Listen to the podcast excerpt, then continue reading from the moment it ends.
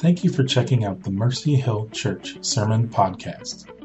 If you would like to know more about Mercy Hill, you can visit us on the web at mercyhill.cc. Good morning, everybody. If you want to just turn with me over to uh, Acts, look on chapter 1 this morning. We're continuing on with the story series. Uh, we're in week 28. If, if you're unfamiliar with the story, it is the, uh, it's the the Bible, but it's, it's been um, broken into different chapters. They've taken out the, the verses and, and chapter references in there and made it one continuous story. Along with that, they've also taken out some of the genealogies, the Levitical laws, those kinds of things, is try to condense it to make it the Bible one continuous story in 31 chapters. So we're in week uh, 28, chapter 28.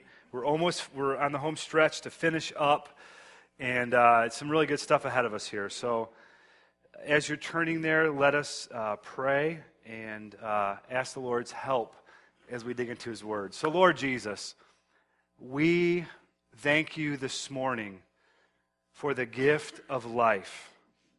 Jesus, thank you that you have made a way for us to celebrate all that you have done. Jesus, your death and resurrection 2,000 years ago is still affecting and changing our lives this morning. And so, God, for us to recount all the things that you have done, Lord Jesus, is a joy because you've done so much in our lives. Jesus, you have, you have transformed us, you have changed us, you have brought us into your family, you've called us by your name, you've filled us with your Holy Spirit, and you've put us into a family, a body you call your own. So, Jesus, we ask this morning as we, as we open your word, your, your holy scriptures, that you would continue to speak and transform and, and give us faith to receive your word with full hearts, we pray. In Jesus' name we pray. Amen. Amen. Well, I don't I was sick last week, right? So I woke up at three o'clock in the morning last Saturday and my stomach was in knots. And I, I, I held it together for about three hours, and then about 6 o'clock in the morning, it was all over. And so I, I texted some of the guys here at 6.30 in the morning saying, look, I'm not going to be at church today. You don't want me to be there. So you're going to have to do something because I'm off for the count, you know. And uh, I heard it was a fantastic week last week. So um, they fired me. No, I was kidding. So I heard it was a great week to some good testimonies. I just love, love hearing about that. So it just it does my heart so good to hear the work of the Lord continues on. It, it goes forth. It's it's not contingent on me in any way, and that's the way that it should be, because the Word of God isn't contingent on any one person. It's it's the people of God who bring God's word forth that that God is in, in what God is doing all the time. So man, Amen. I, I love that. I love to hear about that. Uh, the Lord took me out so that could happen. It's funny, I was reflecting on just my message that I had ready for last week, and before Sunday even hit, I was just, I wasn't real happy with my message. I felt like this is such an important passage of Scripture for our church. This, the, the Acts, the first couple of chapters of Acts, this is so crucial for our church. And I just wasn't that happy with, with the passage. And so, thinking about it, I thought, man, the, the Lord might have just taken me out to give me another week to work on this thing. So, but I thought, the Lord loves his church that much that he would remove me for a week. And then he loves me that much as well because he knows, like, hey, this is so important for this church and for us to get a hold of that he wouldn't allow something that's less than all that he has for us to, to come forth. So I, I, am thankful. I'm thankful that the Lord took me out. So give me another week to work on this thing. All right, let's get, let's get moving here. So two weeks ago, we celebrated the resurrection. And it's a, it's a joyful moment. Jesus is alive. He has defeated sin and Satan and death. He, he stands in victory over the, all the forces that would try to prevail against him. And now we look forward and say, Okay, now what? right? You've, you've conquered death, you've, you've died on the cross, you've accomplished redemption. Now you've risen from the dead, and we're sitting around thinking to ourselves, okay, what's going to happen next? You can imagine the disciples wondering, okay, what's the next move? What's going to happen? Jesus Christ, he's accomplished everything that he said he was going to accomplish. Now, taking a step back, if you remember, as we, we went through the Gospel of Luke, and, and we've talked about in the story a little bit about the different parables of Jesus Christ. And Jesus uses a few different pictures and stories to describe the way in which the kingdom or God's purposes, God's reign, God's the gospel of Jesus Christ, how it's going to affect the world around it. And one of the, the parables he uses is a parable of leaven and dough. And so he says there's a woman who is who's making this huge mixture of, of, of bread, and so she's working in the dough, and she puts leaven into the dough. And once this little bit of leaven gets into this huge lump of dough, it completely affects every aspect of the dough. You can't separate the leaven out from the dough. It, it works its way into every little part of the dough and affects the whole lump of, of dough. So that's what the kingdom of God is like. It's like a little bit of leaven put into a huge clump of dough, and it completely saturates and works its way into every aspect of this dough. He also uses a parable of a mustard seed. And he says, Look, this mustard seed is one of the smallest seeds possible, and when it's planted, it grows up to be an enormous tree. So much so that the birds of the air have a place to, to call home. It provides shade. It, it's all these things, but this very small, minute thing becomes this great, big tree. So he said that's what the kingdom of God is like. It starts small and then grows to become this massive tree. But he doesn't stop there. He goes on to describe the kingdom of God and the reign and rule of God, the good news of Jesus Christ, his, his gospel, his power, his message he said he describes it like a seed again. And he said, but this time this, the farmer goes and plants the seed into the ground, and then he walks away from the seed. And he does nothing to provide for the seed, and it grows all on its own. He doesn't have to come alongside the seed and, and coach the seed how to grow. He doesn't have to do anything else to the seed. The seed has life in itself. There's a growing, there's an expansion, there's a pro- production of fruit. There's a harvest that comes from this seed apart from what the farmer has to do for the seed. It grows all on its own, it has a life in itself. And that's the power of the seed. The kingdom of God is like that. Now, we've read those parables, and up until this point, we're kind of wondering okay, what does that look like in real life? I mean, those are good pictures. We, we understand the, the principles behind it the, the growing seed, the great big tree, the, the leaven in the dough. I mean, that makes sense in our minds. But what does that look like in, the, in, in real life? What does that look like for God's purposes in real life? This morning, as we begin to, to look into Acts chapter 1 and 2 particularly, we're begin to, we will begin to see these parables come to fruition in the daily lives of the disciples. So we're going to see these things take place before our very eyes. You want to know what these parables look like? It looks like what we're going to read this morning. That's what these parables look like. So let's turn over to Acts chapter 1. Acts is written by uh, Luke, who we, we went through that a, um, a year or two ago. We went through the Gospel of Luke. This is, you could consider this Luke's second volume. So the first volume is what Jesus Christ has done. The the second, the first volume is what Jesus Christ has done. The second volume is what Jesus Christ is continuing to do through his disciples. So the ministry of Jesus Christ continues on.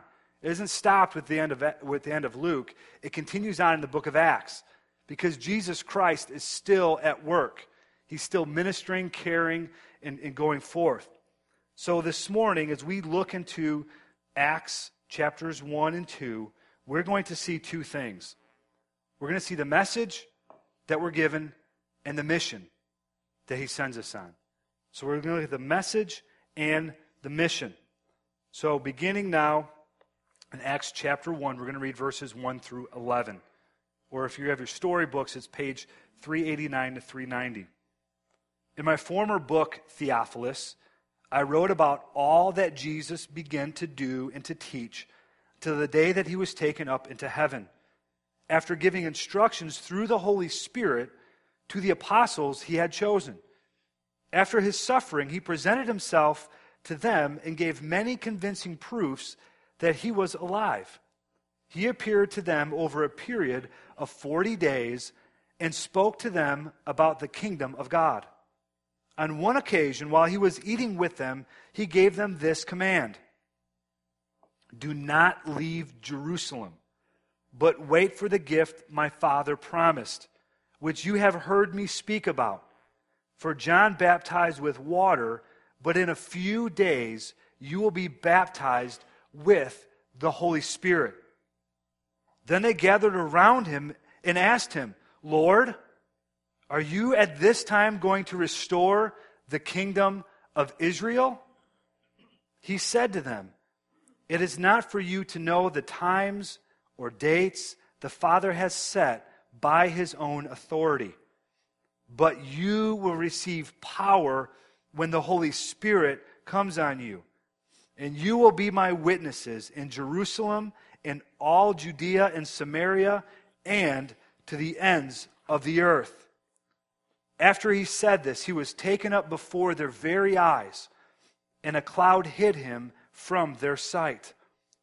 They were looking intently up into the sky as he was going, when suddenly two men dressed in white stood beside them. Men of Galilee, they said, why do you stand here looking into the sky? This same Jesus who has been taken from you into heaven will come back in the same way that you have seen him go into heaven. In this brief, in these brief few verses, we are given the promise. Right? What is the promise? Jesus is promising the gift of the Holy Spirit. The gift of the Holy Spirit was going to be given to them. He said, I'm going to send to you the Holy Spirit. And then the disciples gather around Jesus and say, Great, when are you going to restore the kingdom to Israel? They had completely missed the point.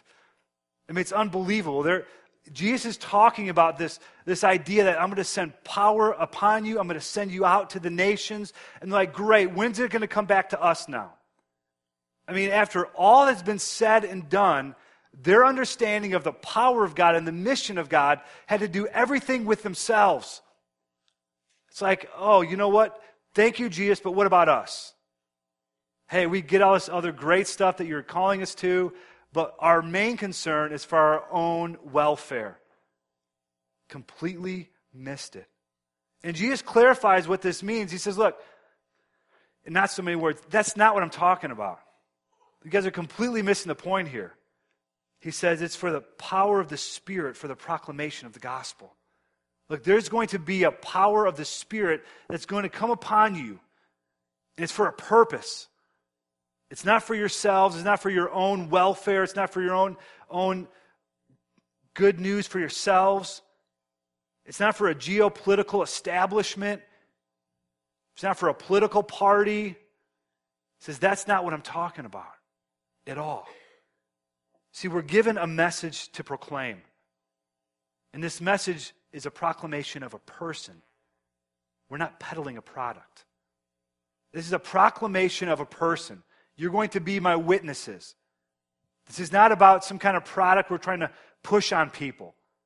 This isn't about gr- church growth strategies. It's not about better marriages. It's not about getting your finances in order. It's not about how to be better parents. What he's talking about here is a proclamation of a person. It's Jesus Christ. It's all about Jesus. Then he gives them the mission. So, where's our mission? Everywhere. That's the mission. Everywhere. Every person. The mission has gone out to every person.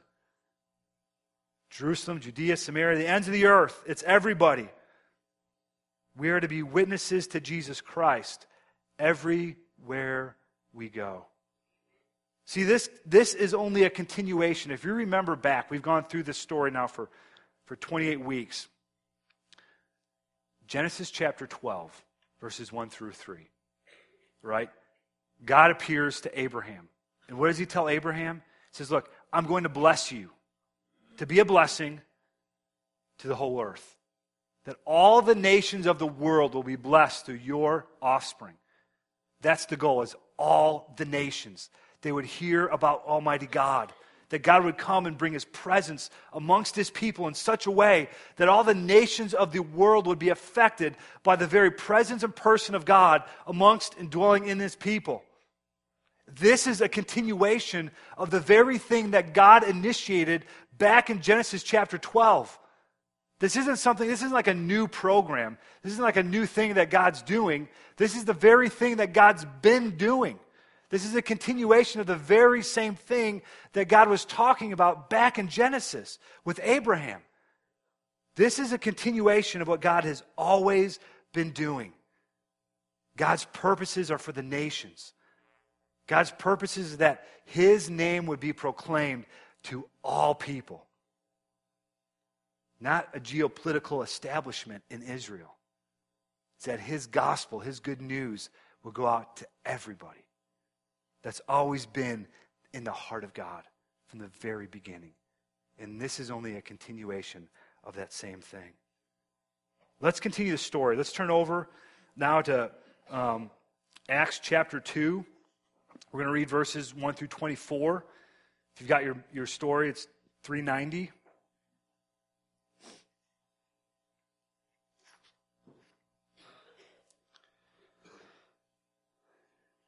When the day of Pentecost came, they were all together in one place. Suddenly, a sound like the blowing of a violent wind came from heaven and filled the whole house where they were sitting. They saw what seemed to be tongues of fire that separated and came to rest on each of them. All of them were filled with the Holy Spirit and began to speak in other tongues as the Spirit enabled them. Now there were now there were staying in Jerusalem God fearing Jews from every nation under heaven. So all the nations are gathered in. When they heard this sound, a crowd came together in bewilderment because each one heard their own language being spoken. Utterly amazed, they asked, Aren't all these who are speaking Galileans? Then how is it that each one of us hears them in our native language? Parthians, Medes, and Elamites residents of Mesopotamia, Judea, Cappadocia, Pontus and Asia, Phrygia, Pamphylia, Egypt, and, and the parts of Libya near Cyrene, visitors from Rome, both Jews and converts to Judaism, Cretans and Arabs. We hear them declaring the wonders of God in our own tongues. Amazed and perplexed, they asked one another, What does this mean? Some, however, made fun of them and said, They have had too much wine. Then Peter stood up with the eleven, raised his voice, and addressed the crowd Fellow Jews, and all of you who live in Jerusalem, let me explain this to you. Listen carefully to what I say. These people are not drunk as you suppose. It is only nine in the morning. No, this is what was spoken by the prophet Joel. In the last days, God says, I will pour out my spirit on all people. Your sons and your daughters will prophesy. Your young men will see visions. Your old men will dream dreams. Even on my servants, both men and women, I will pour out my spirit in those days, and they will prophesy. I will show wonders in the heavens above and signs on the earth below blood and fire and billows of smoke. The sun will be turned to darkness and the moon to blood before the coming of the great and glorious day of the Lord.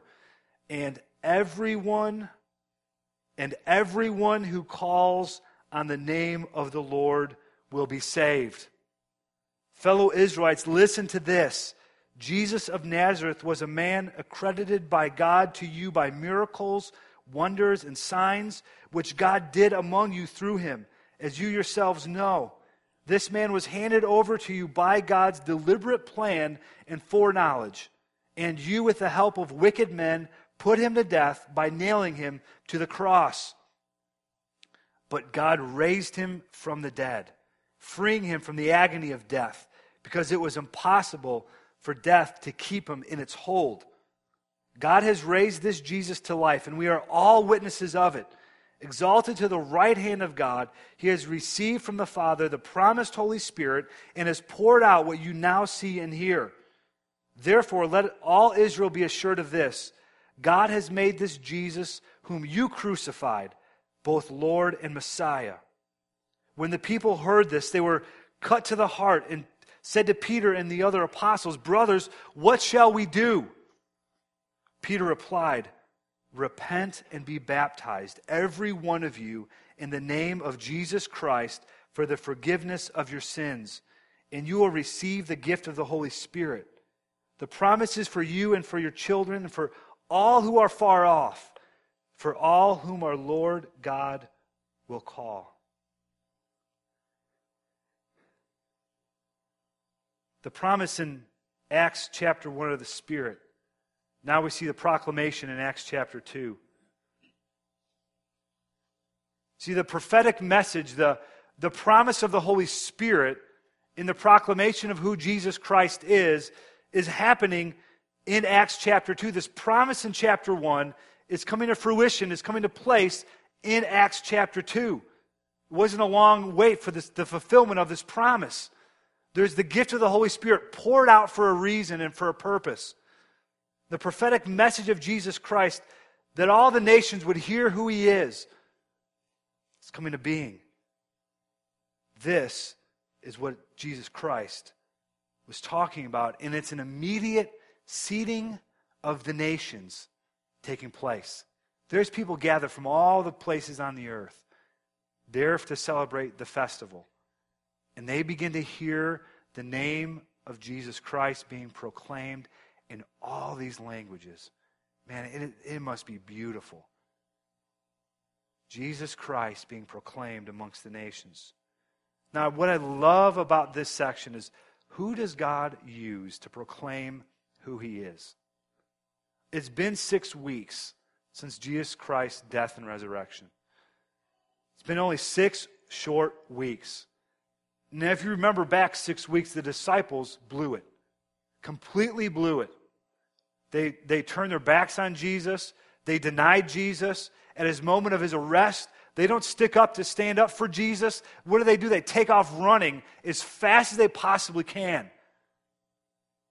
There's nothing in them six weeks ago that wanted to stand up for Jesus. They were all too scared and too afraid and too timid, too concerned with their own well being to even stand with Jesus in his moment of greatest need here on earth. They all completely abandoned Jesus. They're uneducated, they're weak, they're timid. What I love about this is that the power of God did not depend upon their education or even their boldness. See, I can relate to these disciples. When I think about my own life and the opportunities that I have missed, the, the, the, the, chances that God has given me to proclaim His name in different situations, and the, the opportunity God's given me is okay, now's your chance to speak up, and I've, I've gone quiet. I've been too timid. I've made excuses why it wasn't a good time or it didn't work out or whatever reason. I can relate to these disciples. And the good news for me and the good news for us is this that God isn't done with us yet. That God can use these timid, weak, uneducated, poor disciples to declare the glory and the majesty of all that Jesus Christ is. It wasn't dependent upon how great they were. God used them in a powerful way. What was the message? It was to proclaim a person. What's the mission? It's everyone. It's everyone. It's everyone. So we have in Acts chapter 1 and 2 this glorious picture of the church exploding. Thousands of people coming to Christ. Church growing, thriving, people sharing with one another. Man, it is a beautiful picture of all that God is doing. It is those parables coming into, into to fullness. We begin to see what that looks like. There, there's an explosion of the gospel. I love this. When, I was, when, when Brian Hogarth and I had the opportunity to go to Africa to, to hang out with Silent and work alongside him for two weeks a couple years ago, I felt like what I saw then in Zimbabwe and the different parts of the, the country there was the book of Acts in real life. There was an explosion of the gospel. It could not be contained. Churches that were being planted and starting all over the place. And it wasn't some kind of church growth strategy. It just happened to be that people were sharing with other people the good news of Jesus Christ. They were getting saved. Their neighbors are also hearing about Jesus Christ. And churches began to pop up all over the place. They're, they're at this place, this far remote place down by uh, Mozambique. And they happen to bring the good news of Jesus Christ over this river that separated the countries, and churches began to get planted in Mozambique. They, they, that was, it, was uncontr- it was unplanned. And the same thing we see here. It's the spread of the good news of Jesus Christ amongst ordinary, plain people who also happen to be the people who are weak and timid. God used them for his glory. Man, this is good news for me because I'm weak and timid. I've blown it so many times. I can relate to Peter. Man, this guy blew it over and over and over again. And God was relentless with him, pursued him, loved him, restored him, then brought him back to himself. It's, it is amazing. So, what happens further on in Acts? We get to Acts chapter 8. What happens in Acts chapter 8? I just want to read one verse. On that day, Acts 8, verse 1, on that day, a great persecution broke out against the church in Jerusalem. See, man, things were going great. But the believers there still, man, this is really good for us. And we're glad that all these people came in to us for this festival and they heard about Jesus Christ and then they all went back to their homes. But this church in Jerusalem that was exploding and growing and was dynamic, man, it was great. But guess what? They weren't going out, they stuck around. I mean, hey, this is really good for us. I mean, we've got this same tendency, right? This good news of Jesus Christ, man, it's good for us. It is good news for us, and we love it, and we revel in it, we enjoy it, we, we experience the, the forgiveness and goodness and grace of Jesus Christ. Man, that is a good thing. But then what happens is we keep it all to ourselves. Hey, if you want to come into us and hear about the good news, great. We'll tell you about it, then you can go back to your house. But we're going to stay where we're at. We're staying put. We're not going anywhere. So, what does God do? Well, we get to Acts chapter 1. Because God's purposes are still going to prevail in spite of the church's inaction in going out, God says, Look, my plan will prevail. On that day, a great persecution broke out against the church in Jerusalem. And what happens? And all except the apostles were scattered throughout Judea and, and Samaria. There is a persecution that comes, and what happens? There's a scattering. There is a scattering that takes place. The seeds of the gospel are scattered throughout all the regions. The good news of Jesus Christ will go forth. Does the message change? No, the message doesn't change. The message is still the same. We proclaim a person. Does the mission change? No, the, the mission doesn't change either. It's still all people. It's always been this way. The message and the mission are always the same. It's the same for the disciples then, it's the same for us today. The message and the mission are always going to be the same proclaim Jesus Christ to everybody. That's what he's called us to. And here's the thing with this message and mission it's kind of like glitter. All right? I got a little bit of glitter here. It's kind of like glitter. Now, I've got a 10 year old daughter, so I am familiar with glitter. And for those of you who do not have a 10 year old daughter, let me tell you a little bit about glitter. Glitter is indestructible, okay? It never goes away. This glitter has probably been around for thousands of years. and they happen to put it in a bottle. Now, if you were to burn this building down and there was glitter in the building, the glitter would still be here. Nothing else would be, but the firemen would come around and say they had glitter in the building because it's still here. Not only that, but it sticks to everything. Once it kind of gets on you, it doesn't ever really get off. And so the message in the mission is kind of like glitter. And what God does with his message and mission is he uses persecution. And we see this in Acts. He uses persecution to spread the message of Jesus Christ. that's the book of Acts. It's the, it's the message of Jesus Christ continuing to go out and go out and go out. It never stays where it's at. It's like glitter. Okay? So, this is how God uses persecution.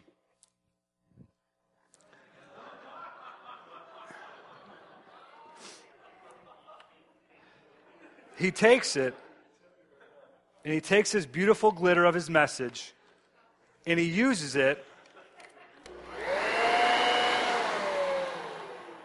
and he used it to spread everywhere. Now, here's the thing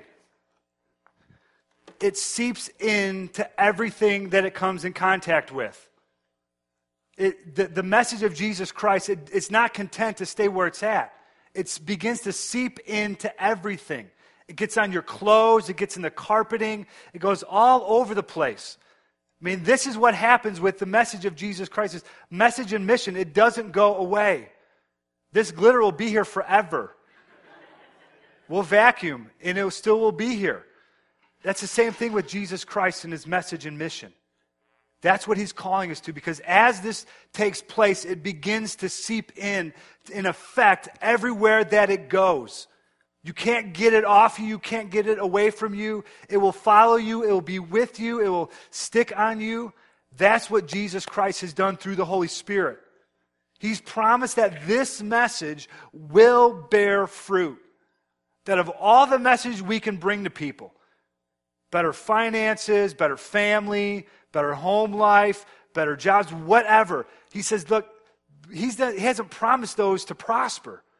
He has promised this message of the gospel of Jesus Christ to bear fruit like that seed that the farmer doesn't have to keep checking up on. It grows in itself. It has life in itself. It has the power in itself to grow and produce fruit.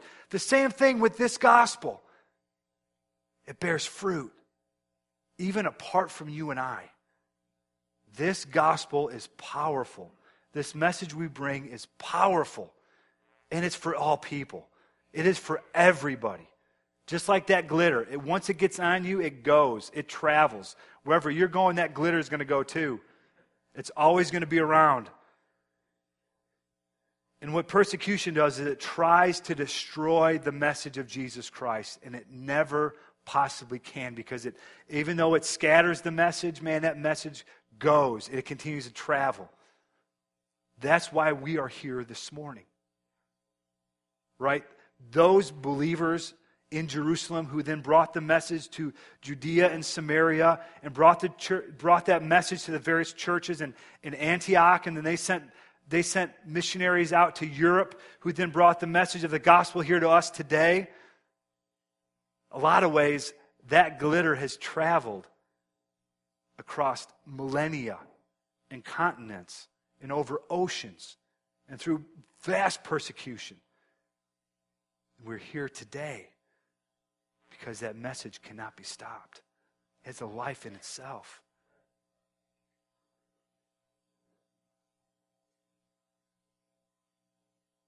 This is our prophetic message that Jesus Christ is the glorious Savior and Redeemer of all people.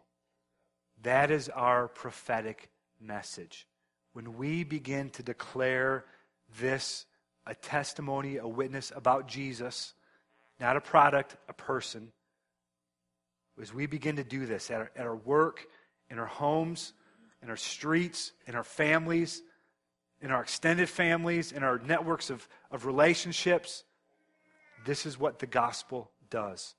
And even for us who may be timid and weak and uneducated and, and afraid, Jesus, through his power of his Spirit, can take what little that we have before the Lord and multiply it. Just like Peter. Man, six weeks ago, he couldn't even confess Jesus Christ to a servant girl. Here he is standing in front of thousands and nails them because the Holy Spirit's changed everything.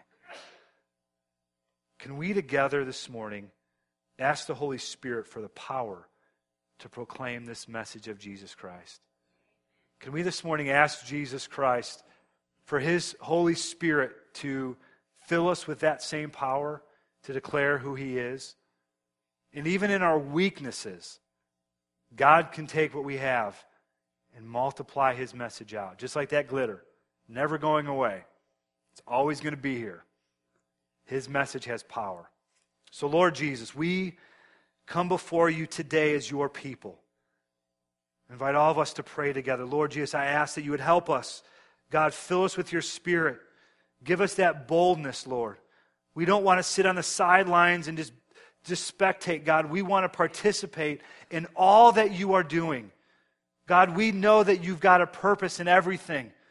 God, whether it's in persecution or in abundance, God, that you have a message to proclaim. You've got a mission for us to go on. And God, we surrender ourselves to you today. Holy Spirit, we ask that you would empower us. God, we are weak. We are timid. God, we need your help.